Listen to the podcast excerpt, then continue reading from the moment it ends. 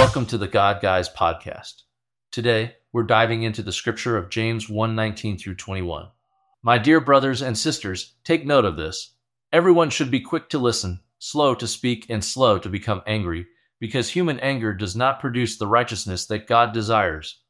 Therefore, get rid of all moral filth and the evil that is so prevalent, and humbly accept the word planted in you, which can save you. This verse speaks volumes about patience, humility, and restraint. In a world that often values quick responses and immediate action, this verse challenges us to be quick to listen, slow to speak, and slow to become angry. It reminds us of the power found in quiet contemplation, measured responses, and understanding. Historically, this verse was written in a patriarchal society where men were primarily leaders and decision makers. Being quick to listen, slow to speak, was a revolutionary idea encouraging men to lead with empathy and understanding rather than through dominance. In today's context, this verse is incredibly relevant to all of us, but especially men who are navigating societal expectations of masculinity. It challenges us to redefine strength.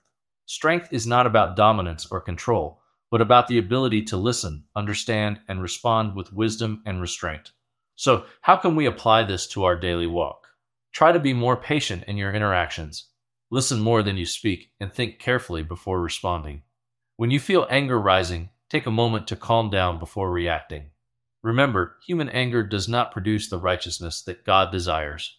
This word planted in you that can save you is the wisdom and strength that comes from patience, humility, and understanding.